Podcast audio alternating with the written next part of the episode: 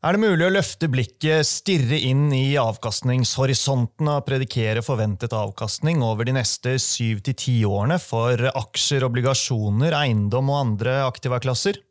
Det mener Tor André Lysebo I D N B Wealth Management Investment Office. Han og teamet er ute med oppdaterte anslag for langsiktige avkastningsforventninger I en ny rapport. Forutsetningene de har lagt til grunn, hva de har kommet frem til, og hvordan du kan bruke dette som en del av din egen investeringsstrategi, får du høre mer om I dagens episode. I tillegg skal Paul Harper og jeg som vanlig ta pulsen på de mest aktuelle hendelsene og bevegelsene I aksjemarkedet. Denne uken har nemlig en rekke børsnoterte selskaper rapportert tall, utbytte og guidet investorene på godt og vondt.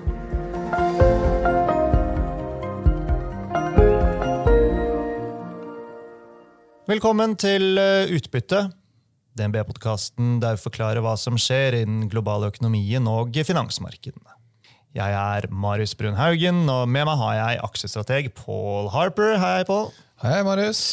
Ja, det er torsdag niende februar. Klokken har passert tolv når vi sitter her og spiller inn episoden. Vi måtte ta det en dag tidligere enn normalt denne uken for å komme I mål med episoden. Og etter hvert skal vi også da få inn Tor André Lysebo I studio for å høre om disse langsiktige avkastningsforventningene. Men først så skal vi ta det nære og høyaktuelle, Paul. Det har vært en drøss med resultater fra de norske selskapene denne uken. Jeg har vært veldig busy, så det har vært vanskelig egentlig å rekke å gjøre så veldig mye annet enn å bare gå gjennom alle disse forskjellige tallene. Mm. Har du rukket å legge noen av tallene inn I eh, regnearket da? Ja, jeg klarer sånn noenlunde å holde det up to date, men det er egentlig stort sett det jeg rekker å gjøre om dagen. Det er bra. Vi skal straks komme tilbake til det. Når vi sitter her, så er norske aksjer opp så langt denne uken, drevet av flere gode resultater for en del av tungvekterne. Og ikke minst oljeprisen som har klatret tilbake til midten av åttitallet. I U S A har Nasdaq konsolidert så langt denne uken, og tiårsrenten den er litt opp til tre komma seks prosent.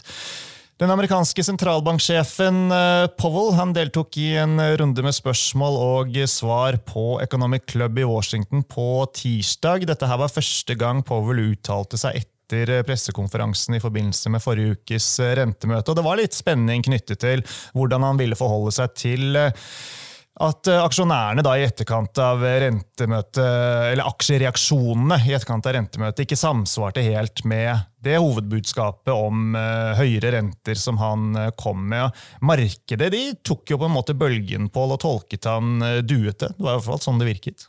Ja, det ble litt sånn igjen her, at jeg tror til en viss grad så er det det at han ble både I pressekonferansen etter Fed-møtet og denne uken, da invitert av spørsmålene til å prøve å komme med litt mer sånn haukete uttalelser, og det at han ikke gjorde det, da ble egentlig tolket som duete. Så vi kan jo si at han, om han følte at det kom litt feil ut etter pressekonferansen, så hadde han I så fall mulighet til å endre på det budskapet nå denne uken, og totalt sett så virker det som man egentlig prøver å si at uh, føler at de har situasjonen sånn ganske under kontroll, renten skal litt opp, men ikke noe, noe mer dramatisk enn det. Ja, fordi er det det inntrykket han forsøker å gi til markedet? Fed har kontroll på inflasjonen? Ja, altså han, han sier at det er fortsatt en del jobb å gjøre, og det tror jeg ingen er noe særlig I tvil om, men jeg tror sånn alt I alt så, så virker han sånn relativt avslappet rundt utfordringene med inflasjon og så videre, og det gir I hvert fall noe tillit at, at situasjonen er, eller I hvert fall muligheten for en myk landing er til stede, men noe som er litt interessant synes jeg, at det er kanskje en litt annen type tolkning I rentemarkedet enn det det er I aksjemarkedet, og det er noe som iblant kan være litt, litt spennende når det ikke er fullt enighet mellom de to. Ok, hva er det som tolkes annerledes I rentemarkedet? Ja, så på den ene siden så kan vi si at aksjemarkedet egentlig sier at dette blir en, en myk landing, og at det han sier er sånn relativt sett duete, men hvis du ser på hva, hvordan Fed Funds Futures rentekurven ser ut nå, så er det på det mest haukete det har vært siden, eller egentlig I løpet av denne syklusen, så vi er nå tilbake på de type nivåene som vi var I tidlig november, som var egentlig sånn peak hawkishness før.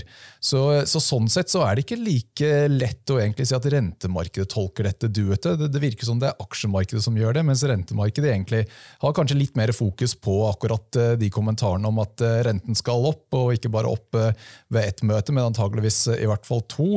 Og sannsynligheten for rentekutt i år er kanskje vesentlig mindre enn det mange hadde antatt. Ja, og det, det er en viktig presisering også, Paul, for det kommer vel an på uh, hvem og hva slags type investor du spør, for uh, ja, leser du litt på diskusjonsforar og uh, i aviser og andre type ting, så virker det jo som at meningen er ganske delt uh, om hvorvidt uh, Powell og den amerikanske sentralbanken egentlig er uh, duete, altså at de ikke lenger er i så kraftig rentehevingsmodus eller, eller ikke.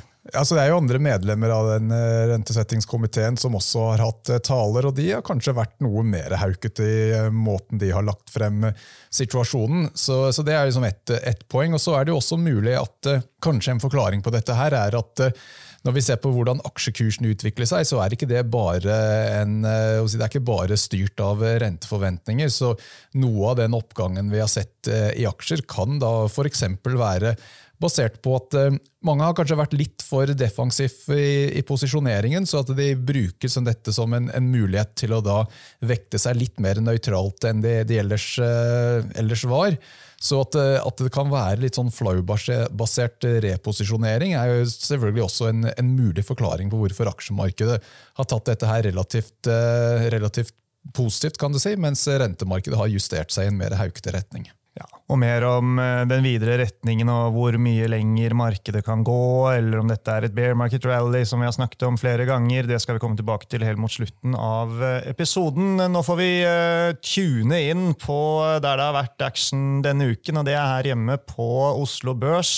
Og jeg synes vi får starte med Equinor. De rapporterte tall onsdag denne uken. Her snakker vi definitivt om resultatsmell i positivt favør, i hvert fall i form av reaksjonen i aksjen opp syv prosent på rapporteringsdag. Det er ikke hverdagskost for Equinor, Paul. Nei, det var en veldig sterk reaksjon, men det var egentlig mest på grunn av utbytte som forklarer dette. Når vi ser på hvordan estimaten har endret seg i etterkant, så, så er det klart det er fortsatt en del analytikere som ikke har oppdatert enda, men første inntrykk er at estimaten er sidelengs til kanskje en anelse ned, muligens. Det gjenstår å se helt hva, hva fasit blir nå, for å gi det noen dager til før vi kommer frem til det.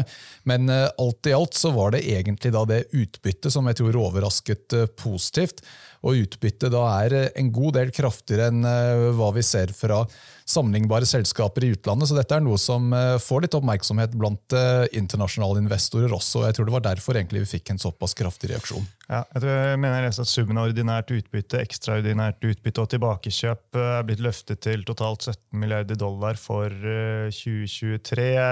Setter dette er en sånn standard for andre oljeselskaper som de kommer til å føle seg tvunget til å følge etter? Det har nok noe, noe effekt på det. Det er klart hvis det er en som, som virkelig stikker ut her, og i dette tilfellet Equinor, altså blir det jo lettere da å tiltrekke investorer fra utlandet hvis de ser at det er et selskap som har mye, mye høyere utbetalinger enn en andre. Så jeg kan tenke meg at det påvirker nok en del konkurrenter til å trekke utbyttet sitt også opp etter hvert, og det er nok noe som jeg tror, jeg kan si at det er positivt at du får mer utbytte, men jeg tror akkurat i Equinors tilfelle så blir det enda litt mer positivt, for det har jo vært en frykt her at det liksom hoper seg opp kontanter i Equinor, og så ville de la seg friste til å gjøre et eller annet oppkjøp som da viser seg å egentlig ødelegge for aksjonærverdiene. De har jo en litt blandet track record når det gjelder internasjonale oppkjøp, så jeg tror ikke det er noen sånn voldsom tillit i markedet til at de nødvendigvis er gode på akkurat det der, så hvis de betaler ut pengene i stedet for, så blir jo den risikoen vesentlig mindre. Mm. Ellers, A K B P de rapporterer fredag, så der vet vi ikke fasiten ennå. D N O kom i dag morges, så her må analytikeren fortsatt få lov til å, å regne på det før vi gjør opp status, men her var førsteinntrykket litt mer sånn nøytralt til negativt. Det var vel heller ikke så mye om utbytte her, det kan kanskje også dempe litt av interessen. Ja, så jeg tror det kanskje utbytte er det som jeg synes er litt skuffende her, for dette selskapet handler da på ekstremt lave multipler, det er sånn to to og en halv ganger P E, sånn, den type størrelsesorden. Så, og de sitter da også på netto kontanter, så, så de kan liksom, i teorien egentlig betale ut alt de tjener. Så, så da kunne vi ha en situasjon hvor hvis, hvis inntjeningen egentlig da gjenspeiler aksjekursen i løpet av to og et halvt år, så, så sier det seg selv hvor store de utbyttene kunne potensielt være fremover. Så jeg tror det er det som kanskje er litt problem, at der, der er det litt sånn opphoping av kapital, og også et selskap som har hatt litt sånn ja, helt hvordan man skal formulere det, men ikke nødvendigvis det selskap som scorer aller best når det gjelder sånne type governance-kriterier. Så der er det også litt sånn frykt at du ikke nødvendigvis får disse pengene ut hvis du er aksjonær i D N O. Mm.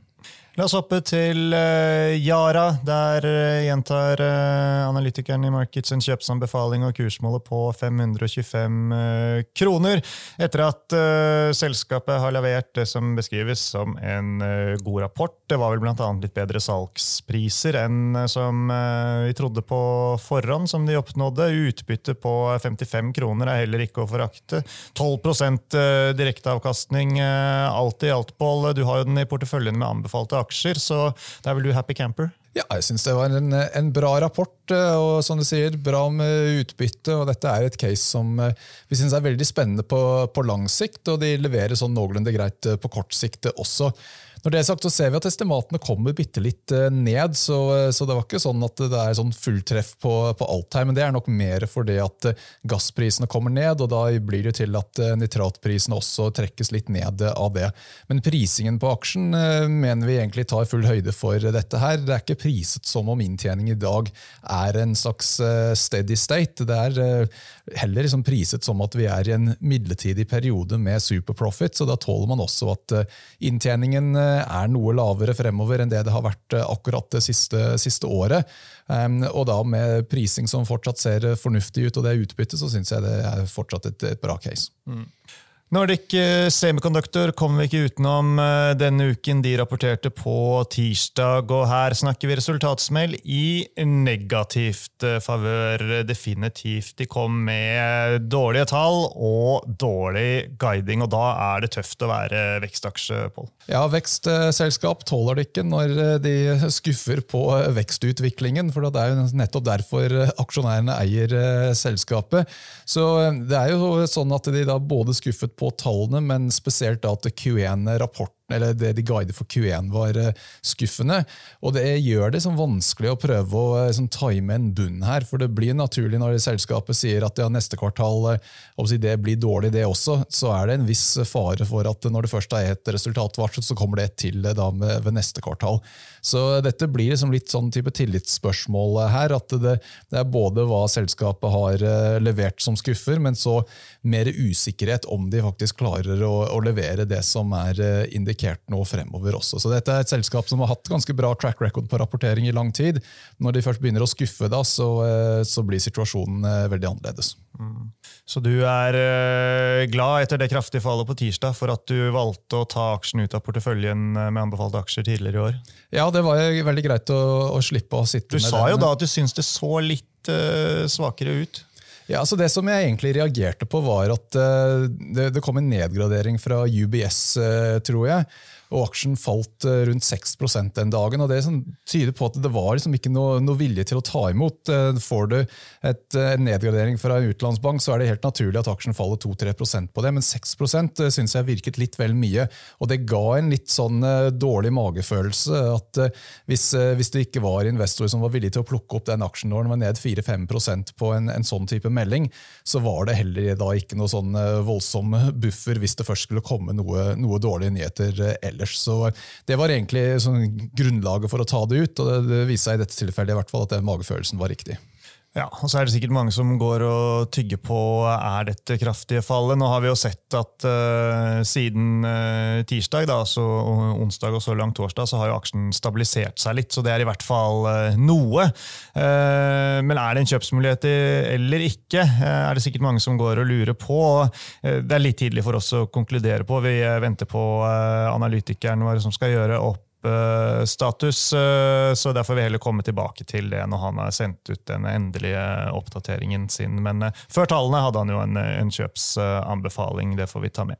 En utfordring her er vel på at for denne aksjen så har vel ikke estimatene falt så mye som for en del andre aksjer gjennom fjoråret. Ja, så jeg synes egentlig den kanskje falt litt mer enn det fortjente I løpet av fjoråret basert på endringen I estimatene, men nå viser det seg da at estimatene skulle selvfølgelig ha falt mye mer, så du kan si at markedet var noe smartere enn en analytikerne her. Og, og det gjør, liksom, når man skal prøve å beregne som er aksjen billig nå, når den har falt såpass mye, men hvis du ikke har noe særlig tillit til inntjeningsestimatene, da betyr egentlig P-multiplen forholdsvis lite. Så jeg mener alltid at prising på en aksje, det skal være som tredje eller fjerde grunnen til at du kjøper et eller annet, ikke hovedgrunnen. Du, du må ha liksom et eller annet annet som egentlig skal drive case, for si, billige aksjer kan alltid bli billig, billigere, og dyre aksjer kan alltid bli dyrere, så det er mer en tilleggsfaktor, heller enn liksom hovedfaktor når du skal kjøpe, med mindre du har veldig lang tidshorisont. Bank må vi også snakke om. S R Bank varilen tidligere denne uken. Her gjentar analytikeren kjøp og setter kursmålet til hundre og førtini kroner. Rapporten så ut å være solid. Utbytte foreslått på syv kroner for tjue tjueto, og ambisjonene om avkastning på egenkapitalen ble hevet fra tolv til tretten prosent. Så ja, dette var vel en grei story? Ja, jeg synes bank generelt har egentlig levert ganske bra hittil. De aller fleste har gjort det bedre enn ventet når det gjelder renteinntekter. Det blir jo selvfølgelig nå som sentralbanken setter rentene opp, så, så er det jo lettere å tjene penger på akkurat det. Men det var heller ikke noen store lånetap eller ikke noen overraskelser på, på lånetap, og det er de to tingene som er mest viktige når det gjelder banksektoren. Så det er litt sånn so far so good I hvert fall. Det er selvfølgelig en viss fare for at blir det resesjon, så må man nok regne med at lånetapene øker etter hvert. Men på dette, sånn som det ser ut nå, da, så har det I hvert fall ikke vært noe, noe veldig skumle tegn til akkurat økte lånetap enda. Mm. Vår egen arbeidsgiver kom jo med tilsvarende rapport I dag. Nå pleier vi ikke å omtale oss selv I stor grad, så vi får la det ligge. Men som du sa, inntrykket mitt er jo at bankene og sparebankene som har rapportert så langt, det har jo vært veldig bra. Samtidig så ser vi jo at dette myk landingsscenario er det stadig flere som begynner å tro på.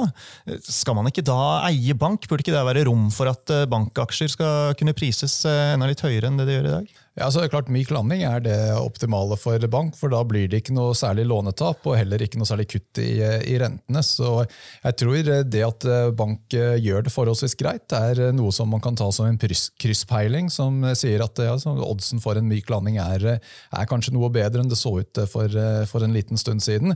Men på den andre siden, da, hvis vi ser at bank begynner å svikte igjen, og vi merker nok gjerne først I aksjekursene heller enn inntjeningsestimatene, så er det grunn til å være litt mer forsiktig generelt I markedet, men for øyeblikket I hvert fall så ser det sånn relativt greit ut, synes jeg. Mm. Ingen signaler om lånetap, hverken fra den ene eller andre banken som har skremt og fått deg til å hoppe I stolen på?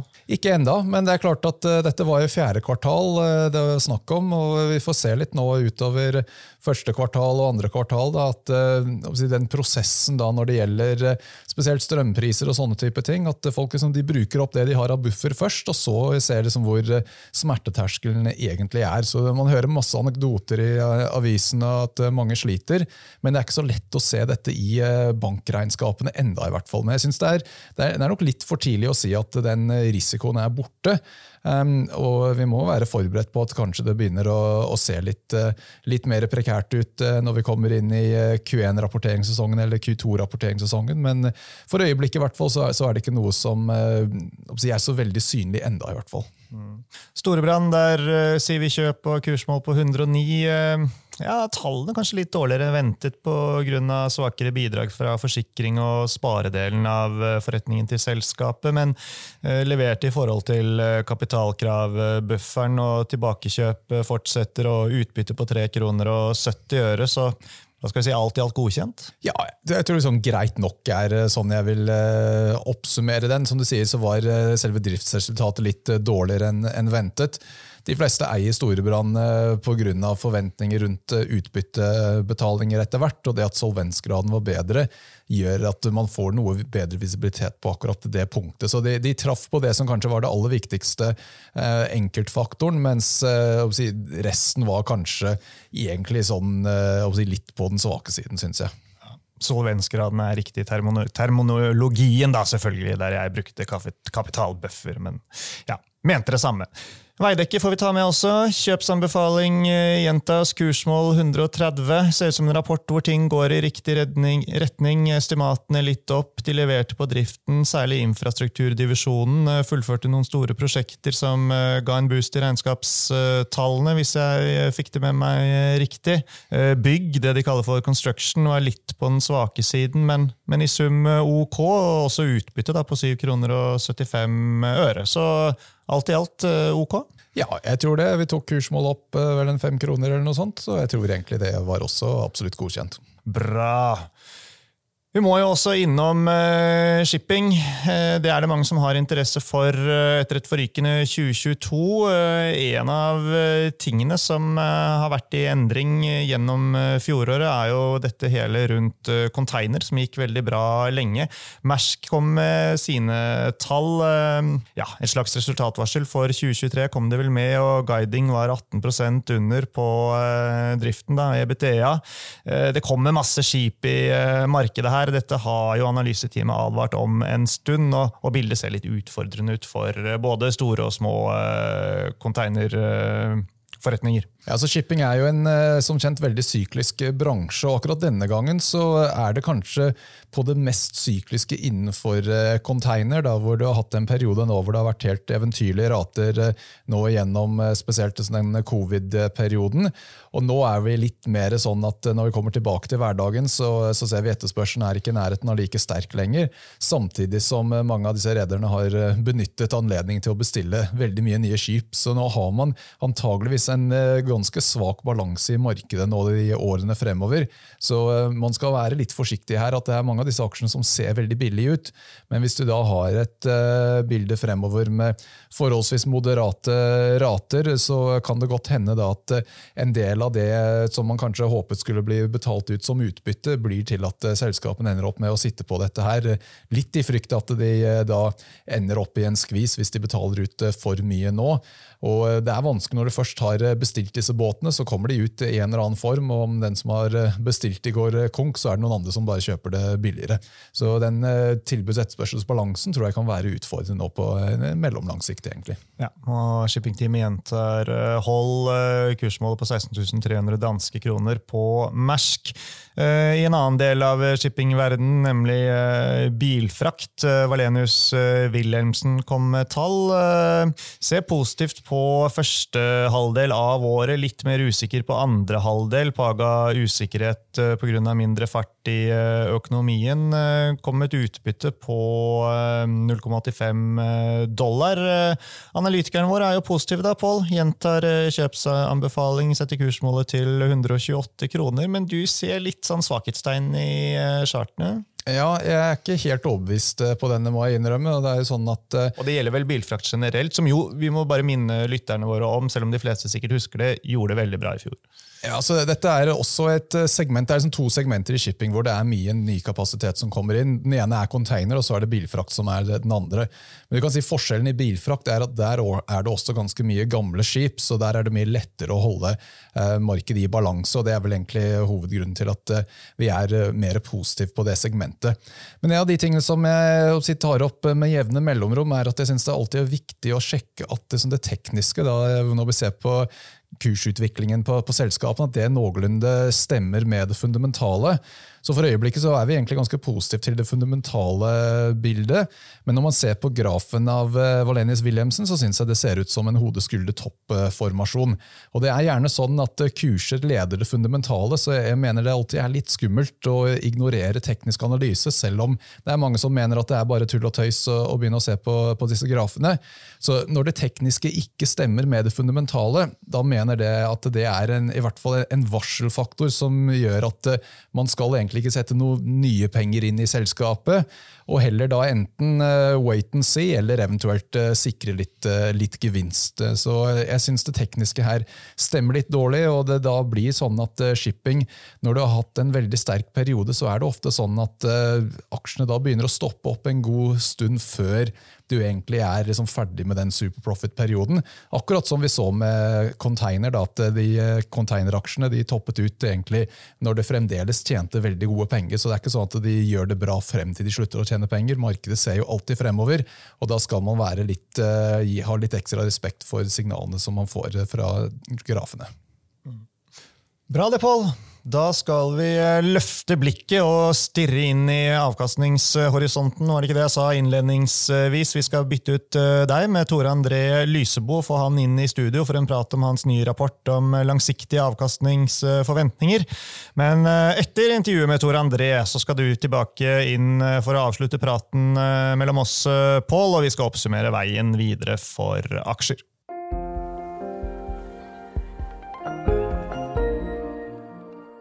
Velkommen tilbake I studio, Tor André. Jo, takk, Marius. I dag med en fersk rapport om langsiktige avkastningsforventninger for en rekke aktiva klasser som pengemarkedet, renter, kreditt, aksjer, eiendom, hedgefond og private equity. Ikke dårlig idé.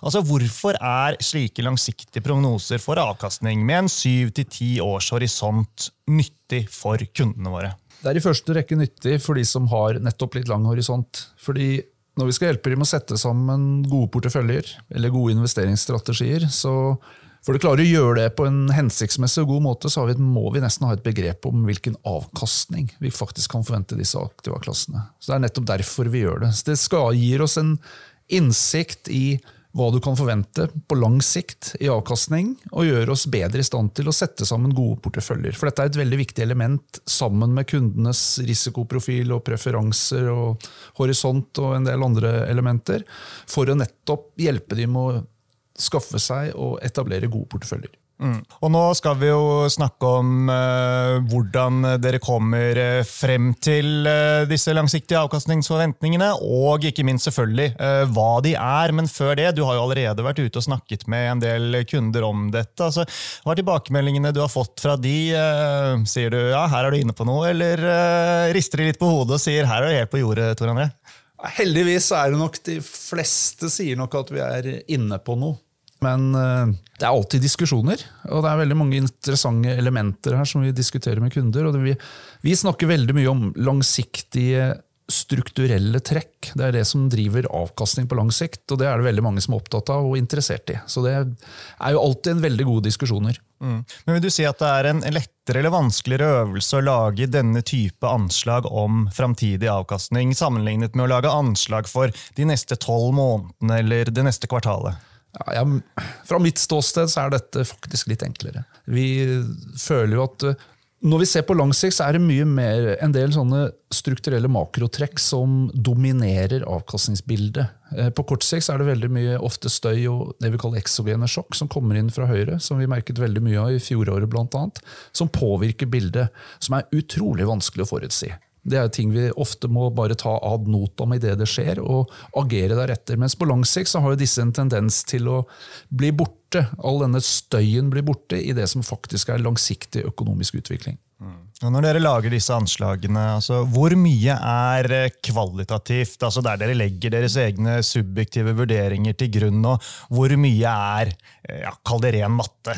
sytti tretti kanskje, kan vi si, på ren modellering og regning er kanskje sytti prosent og tretti prosent kvalitativt. Det er jo et anslag fra, rett fra levra her, må jeg si, men uh, tippet det er noe sånt. Det er ganske en god del betraktninger vi gjør av en del av disse langsiktige elementene som vi vet driver avkastning, men så må du, som du er inne på, ha noen kvalitative checkpoints på toppen, og de er definitivt viktige. Kanskje spesielt I disse tider hvor det er såpass mye som skjer, også når vi har, ser med litt lengre briller, så er det ganske store utviklingstrekk man må ta hensyn til, som ikke er så lett å få tak I når du bare ser på data. Mm. Du er ikke alene om å lage denne rapporten. Dere er et helt uh, team. Var det noe dere var spesielt uenige I da dere jobbet ut uh, rapporten I forhold til der hvor dere måtte gjøre deres egne subjektive vurderinger? Ja, egentlig denne gangen var vi relativt enige, og det er som du sier, vi er et helt team som gjør dette sammen. Det som nok er det store springende punktet og endringen fra når vi gjorde det sist gang til nå, er egentlig denne voldsomme renteoppgangen vi har hatt. Så mm. diskusjonene rundt hvor en sånn rimelig, nøytral, langsiktig likevektsrente er, er jo ganske vesentlig her, så der var det en god del diskusjoner. Mm. Før vi går videre så kan vi også gjøre lytterne oppmerksomme på at forutsetningene dere har satt ikke endres basert på kortsiktige endringer i markedet, altså det vi kaller sånne taktiske avvik, og at forutsetningene gjelder generelt for aktivaklasser og ikke ta høyde for egenskaper ved ulike investeringsprodukter. Har jeg forstått det sånn cirka riktig da? Du har forstått det eksakt riktig. Det er helt korrekt. Ja, bra, da har vi fått presisert det. Det siste året så har jeg pleid å si, hvis sammenhengen har vært riktig, at jeg tror vi står midt opp i det største skiftet i vår tid, og da snakker jeg i hvert fall for alle de som er på min egen alder og har vært med siden starten av åttitallet. Jeg tenker jo da særlig på disse strukturelle endringene som geopolitikk, handelshindringer, tilgang på arbeidskraft og så videre. Vi har også normalisering av renter og inflasjon som har vært på alle investorer slepper det siste halvannet året i hvert fall. Det grønne skiftet det får vi kanskje heller ikke glemme, men poenget mitt er, hvordan hensyntar dere disse store tingene som ikke skjer over natten, men som kommer gradvis og påvirker både samfunn og også avkastningsmuligheter over tid? Ja, dette er midt i kjernen av der nok de største diskusjonene er om dagen. Det er helt riktig. Det som er nok mest interessant for oss er at historien vi har lagt bak oss, som du snakker om her, Marius, den der, historien de fleste av oss har med oss er fra sånn åtti-nittitallet. Det er liksom det vi husker, og ikke minst det er faktisk det vi har data, gode data for også, så det er det vi liksom kan analysere godt. Den perioden ga veldig god avkastning, men det var også en periode som var preget av veldig mye medvind for kapitaleiere mm. eller investorer. Det er preget av en periode med mindre geopolitisk usikkerhet og risiko, egentlig siden Sovjetunionens fall og murens fall i åttini, via Kina som er medlem av W T O i nittinni, som åpner for globalisering, internasjonal handel, gjør at vi kan flytte produksjonskapasitet mer fritt rundt i verden, utnytte komparative fortrinn, altså at noen er mer effektive til å produsere et eller annet enn andre, gjør at dette har gjort at kapitaleierne hele tiden har kunnet ta ut litt større andel av kaka og få bedre avkastning. Samtidig så har vi også hatt en periode med lavere renter, som du var inne på. Inflasjonen har egentlig falt mer eller mindre stedig fra nittenåttitallet omtrent, og frem til ja, tjueén da. Vi fikk en runde i fjor, som vi sent kommer til å glemme, tror jeg. Men det har også medført at rentenivået har falt, og ikke minst så har det vi kaller realrenten falt, altså renten etter inflasjon har falt enda mer enn nominelle renter, de vi leser av. Og det er det som går rett inn i økonomien, og som gir oss enda større vekstkraft og større muligheter til å skape inntjeningsvekst. Og grunnen til at vi snakker om økonomisk vekst på lang sikt, er at det er det som styrer også inntjeningsveksten i de selskapene vi priser på børsen. Så det er det som liksom har vært bakteppet for hele denne perioden vi har lagt bak oss, er jo veldig gode vilkår for veldig mange kapitaleiere. Og det har også gitt veldig god avkastning i nesten alle aktivaklasser. Og derfor sier vi også nå at når vi ser fremover, så snakker vi, som du er inne på, vi er nok antageligvis i det største skiftet vi har hatt på sikkert tretti til førti år. Det er et paradigmeskifte, vi kaller det, hvor avkastningsutsiktene er annerledes, nettopp fordi veldig mange av de effektene som har drevet avkastning gjennom de siste tiårene nå faktisk snur. Og to tusen og toogtyve var et virkelig vendepunkt i den forstand at veldig mye av dette ble bekreftet. Vi har allerede snakket om det litt sånn til og fra i to-tre år, men nå i to tusen og toogtyve fikk vi en normalisering av renter, en voldsom renteoppgang, drevet av inflasjon. I tillegg til det så fikk vi en politisk påminnelse om at geopolitikk er igjen på agendaen. Vi har diskutert det litt. Det har vært litt eh, tilstramminger mellom blant annet Kina og U S A i handels tilløp til handelskrig i, løp, i de siste to-tre årene, men det som skjedde i to tusen og toogtyve satt dette virkelig på agendaen, med krigen i Ukraina og usikkerheten rundt om et faktisk et jernteppe kan falle ned i øst igjen. Dette er en helt annen situasjon enn det vi har vært i på veldig, veldig lenge. Jens Stoltenberg kalte det for et sikkerhetspolitisk frikvarter, fra murens fall i åttini og frem til nå. Det er greit å ha litt tilbake, og dette påvirker prisdannelsen i markedet over tid også. Og det påvirker, I vår mening så påvirker det via økonomisk vekst, at veksttakten sannsynligvis kommer ned. Og det er også, som du var inne på I sted her, Marius, er det de store strukturelle, det store strukturelle bakteppet her er jo mindre befolkningsvekst, som medfører mindre ressurser tilgjengelig, og ikke minst, du har tatt opp naturressurser og energi på en måte som er veldig vanskelig å fortsette med. Det grønne skiftet kommer. Det betyr I denne sammenheng at det er vanskelig å opprettholde samme type ressurstilgang, eller vekst I ressurstilgang, og det er det som påvirker vekst og inntjening over tid.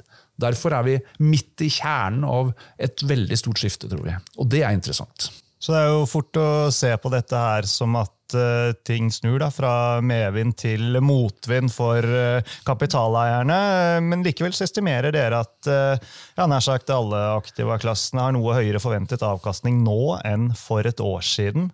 Hvorfor det? Ja, det er helt riktig. Mye av grunnen til det er at vi har hatt en ganske markert renteoppgang.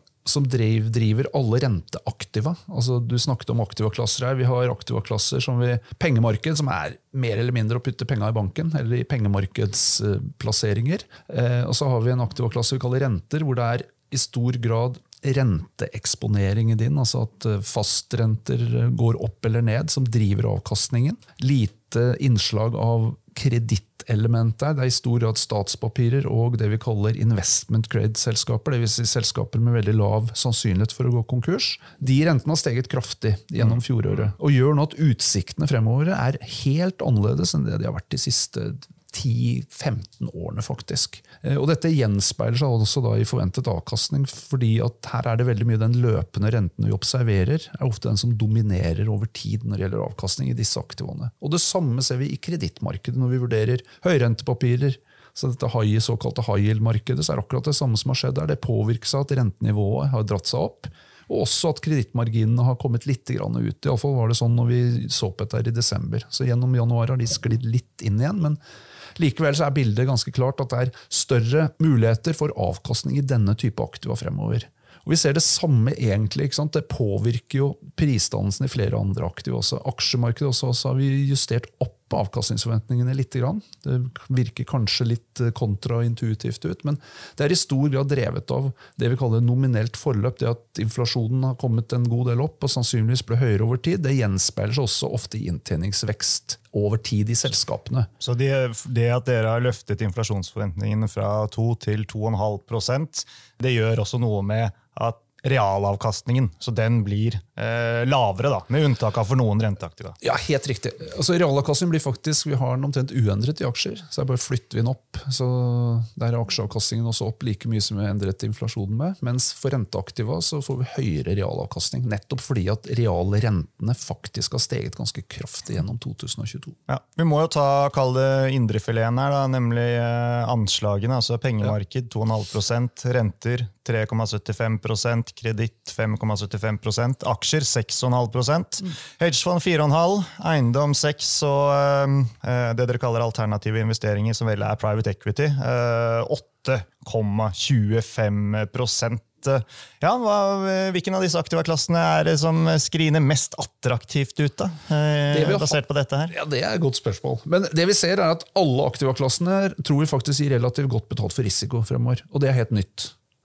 Som vi er inne på, denne renteøkningen har jo faktisk gjort at renteaktiva og også kreditt gir nå faktisk litt bedre betalt for risiko enn det det har gjort på ganske mange år. Vi har gjort denne øvelsen I noen år nå, og når jeg går tilbake to-tre år, så ser vi at da hadde vi jo avkastning I rentemarkedene på under forventet inflasjon. Det har endret seg dramatisk, og det er rett og slett denne normaliseringen vi snakket om I to tusen og tjueto som har gjort at dette bildet ser helt annerledes ut. Så når vi ser fremover nå, så synes vi aksjer tror vi fremdeles gir en rimelig bra risikopremie. Den anslagen her ligger da på fire prosent. Det er de seks komma fem du sa I forventet avkastning, minus pengemarkedsavkastningen på to komma fem. Ja. Det henger ganske godt på greip med hva vi ser som historisk empiri også, I veldig mange markeder. Men samtidig så ser vi også at, som sagt, disse renteaktivene har kommet ganske kraftig opp I forventet avkastning, og gir nå plutselig en realavkastning forventet fremover.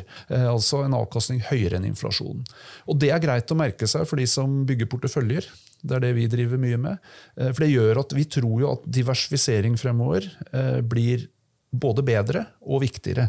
Det blir bedre fordi du nå faktisk, hvis du nå diversifiserer over flere aktiva klasser, så vil du faktisk kunne forvente rimelig realavkastning og rimelig betaling for risiko I de fleste aktiva klasser, når vi ser med da syv til ti års horisont. Samtidig er det også sånn at de siste to til tre årene har vist oss en ting til, og det er at det å ha veldig konsentrerte porteføljer kan være litt risikabelt. Vi har blitt utsatt for en del ting de siste årene som har minnet oss på at konsentrasjon kan være veldig bra, men du kan også få deg noen runder du sent glemmer. Og derfor så tror vi også fremover ikke sant, at den eneste måten å ikke beskytte oss helt, men I alle fall gjøre noe med denne geopolitiske risikoen vi står overfor. Vi har også litt sånn lokalpolitisk risiko med, risiko med skatteendringer I bransje og litt av hvert som kan påvirke avkastning ganske kraftig på kort sikt. Eneste måten å beskytte oss noe mot dette på er faktisk å spre eksponeringen våre litt mer. Mm. Og så er selvfølgelig alle investorer forskjellige, og hvordan man skal spre risiko vil være forskjellig. Men er det noen tommelfingerregler her da, som går an å ta med her I podcasten for hvordan man skal tenke når man skal spre, spre denne risikoen? Jeg tror, tenk I hvert fall på to ting. Det ene, det vi er veldig vant til å høre, og alle, du kan lese om det veldig mange steder, at det er veldig smart å ha mer enn en aksje. Det hører vi veldig mye om. Det er veldig skummelt å ha alt, alle eggene I en kurv. Investerer I en aksje, så er det veldig, opp, veldig avhengig av at akkurat ja, den. Det legger vi til grunn at lytterne våre vet. Altså. Det tror jeg de vet. Ja, det. Men det er også greit å huske at uh, du kan spre deg på tvers av aktive klasser også. Og som sagt så er det greit å ha med seg at det finnes nå litt flere muligheter for å eksponere seg på tvers av aktive klasser som gir faktisk rimelig avkastning, og mye bedre enn vi har sett på noen ti år. Ja. Men du, kan ikke du si litt mer hva som ligger bak disse seks komma fem prosentene for uh, aksjer, eller fire prosent da, ja, justert for jeg, jeg tror det, inflasjon? Uh, for jeg tipper mange av lytterne er interessert I det. Det skjønner jeg. For det, jeg tror den enkleste måten å se det på er å Hvis vi ser på historisk avkastning, som jeg sa, så har vi vært gjennom en periode med veldig god historisk avkastning. Når vi ser på det vi kaller aksjer, så er det en blanding av globale aksjer, åtti prosent og tyve prosent norske aksjer. Mm. Den har gitt historisk siste to og tretti årene, har det gitt omtrent ni prosent årlig avkastning. Det, blir, det er særdeles mye penger over tid. Grunnen til at vi har justert den ned er to ting. Det ene er, som vi snakker om, at veksttakten I verden, altså økonomisk vekst, blir noe lavere. Det over tid går rett også inn I inntjeningsveksten I disse selskapene.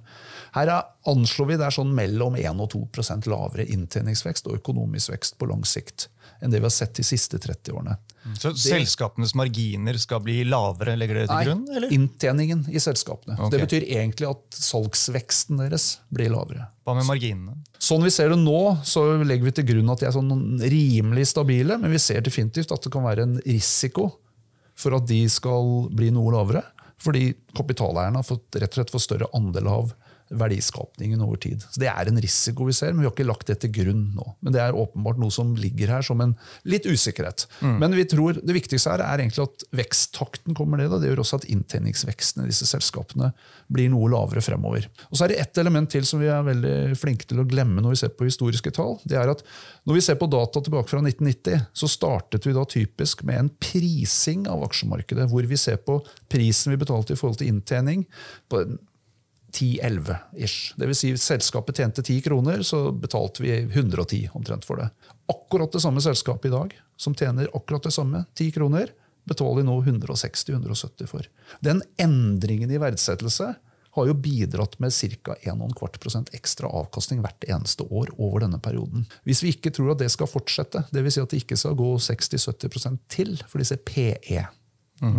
Så hva slags prising vil markedet tolerere de neste ti årene? Vi tror at det der vi er nå er rimelig greit. Vi, ser, vi kan se det fra forskjellige sånn teoretiske vinklinger også, men vi tror en sånn prising rundt det nivået vi så nå ved årsskiftet er rimelig å anta over tid. Det er selvsagt litt slingringsmonn her, men der er det, har vi mange I banken som er med, mye bedre på å se dette på litt sånn mer sånn taktisk spill på kortere horisont, men når vi ser med det, med de lange brillene så tror vi egentlig at det kan svinge litt rundt der vi er på en sånn seksten-ish, men det virker som med et rimelig nivå, gitt det nivået vi har på renter og inflasjon fremover. Det betyr at vi egentlig ikke får den effekten fremover. Så vi tror, ikke sant, grunnen til at vi har litt lavere avkastning fremover enn det vi har hatt historisk, er litt lavere vekst, og ikke samme endring I verdsettelse som har gitt ekstra avkastning over tid. Men det viktigste var det du var inne på, du får fremdeles betalt for risiko. Risikopremien tror vi er relativt god og stabil på cirka fire prosent. Så det lønner seg å kjøpe aksjer, det lønner seg å kjøpe andre typer verdipapir som svinger litt, hvis man har horisont og evne til å stå igjennom. Men diversifisere, Det er et viktig nøkkelord. Det, det sier, viktig du, det sier du hver gang du er innom ja, her, Tor André. Jeg vet det. Det er viktig for de som har, altså for de som ønsker en noe lavere risiko enn å putte alle penger I aksjer. Det er egentlig det det dreier seg om dette her. Hvis du virkelig vil, er veldig vil, risikovillig og ønsker høy risk og høye muligheter for avkastning, det er klart, da må du spisse porteføljer mer og være villig til å ta større svingninger. Ja. Neida, og det er, men det er et veldig viktig poeng. Med det så tror jeg vi setter strek for nå, så får jeg få inn Paul I studio igjen. Tusen takk, Tor André, for at du var med og ga oss en oppdatering. Veldig spennende å høre om hvordan dere har kommet frem til disse langsiktige avkastningsforventningene. Takk skal du ha.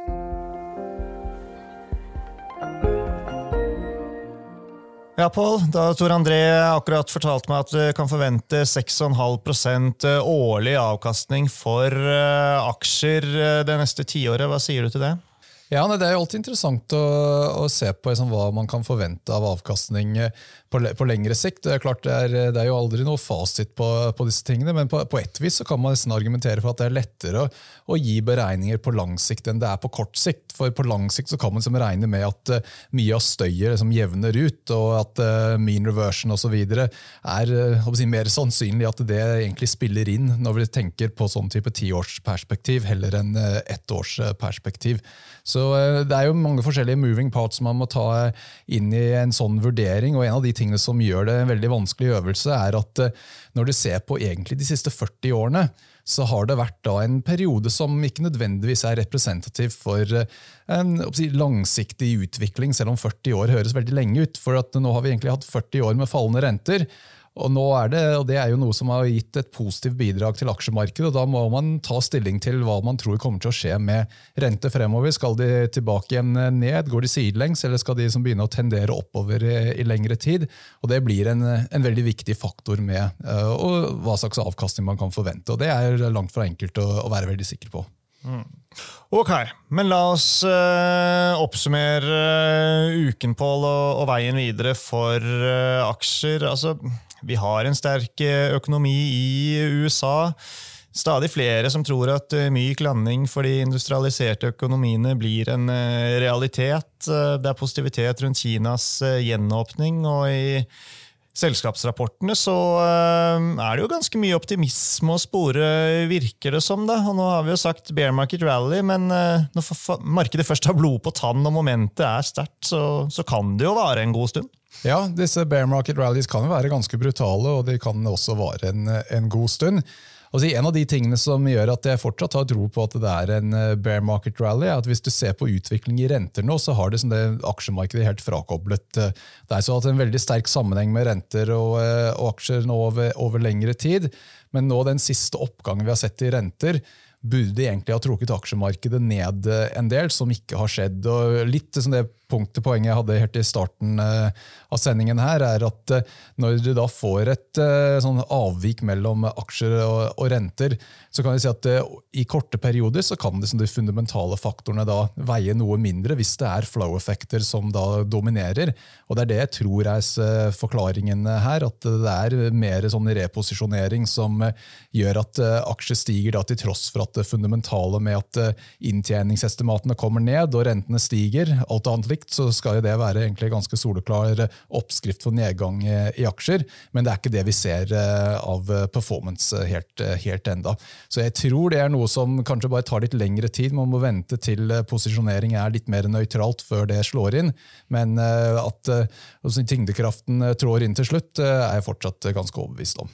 Ja, hvis jeg skal klatre ut på en gren her, så er jeg liksom fristet til å si at jeg føler meg litt I den campen som tror at rentene kommer til syvende og sist å måtte bli hevet mer enn det markedet tar innover seg. Altså, jeg vet at det er mye som kommer med etterslepende effekt, og det er masse rentehevinger som fortsatt skal tre I kraft, og det kommer til å stramme inn på forbruket til folk, men det virker som veldig mye er veldig sterkt om dagen, og på et eller annet tidspunkt da, hvis det fortsetter, så må man jo bare heve rentene enda mer. Ja, og det er jo egentlig det som er... Som, Hvis man skal få bukt med inflasjonen.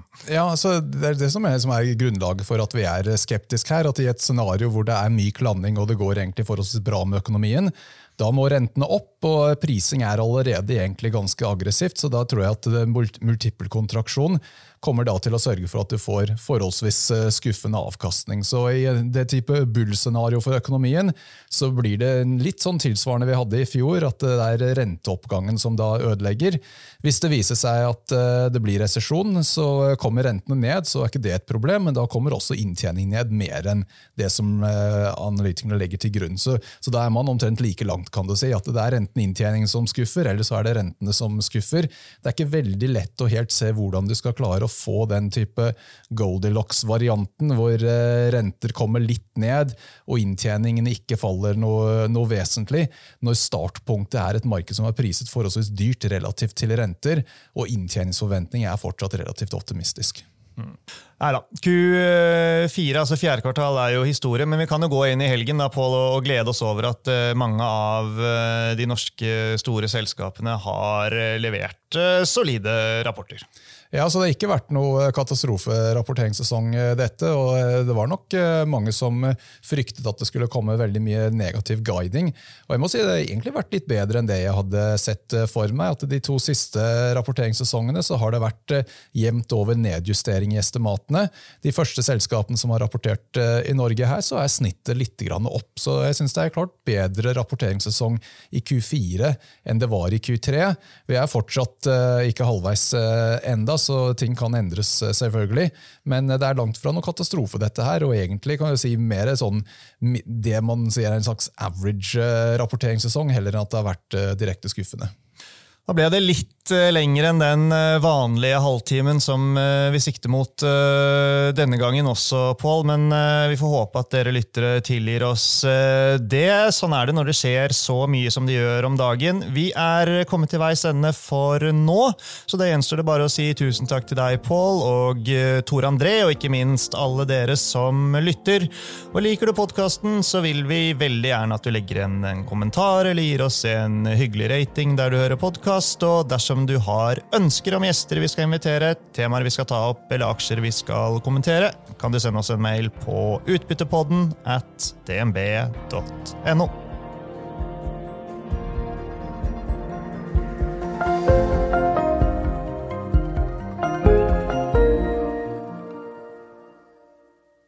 Denne sendingen ble publisert i podcasten Utbytte. Innholdet i sendingen er å anse som markedsføringsmateriale fra D N B og er ment å være generell spareveiledning. Sendingen skal ikke oppfattes som et tilbud om å kjøpe eller selge finansielle instrumenter, eller som investeringsrådgivning tilpasset den enkelte investors situasjon. En investor som har behov for råd eller spørsmål og informasjon som gis, bør kontakte en finansrådgiver. D N B påtar seg ikke noe ansvar, hverken for direkte eller indirekte tap som følge av innholdet i sendingen legges til grunn for eventuelle investeringsbeslutninger. Husk at historisk avkastning aldri er noe garanti for fremtidig avkastning. Avkastningen kan bli negativ som følge av kurstap. Bruk av prognoser for å beregne fremtidig avkastning er heller ingen garanti for fremtidig avkastning. Innholdet i sendingen bygger på informasjon fra offentlig tilgjengelige kilder som D N B ser på som pålitelige, men som ikke er uavhengig verifisert. Følgelig gir D N B ingen garanti i forhold til nøyaktighet og fullstendighet. Alle uttalelser her reflekterer D N Bs, den enkelte ansatte, eller andre tredjeparts vurderinger på tidspunktet for den aktuelle sendingen, og kan ettertid endres uten nærmere beskjed. Ytterligere informasjon om blant annet kildebruk og interessekonflikter er tilgjengelig på d n b dot n o skråstrek invest bindestrek disclaimer.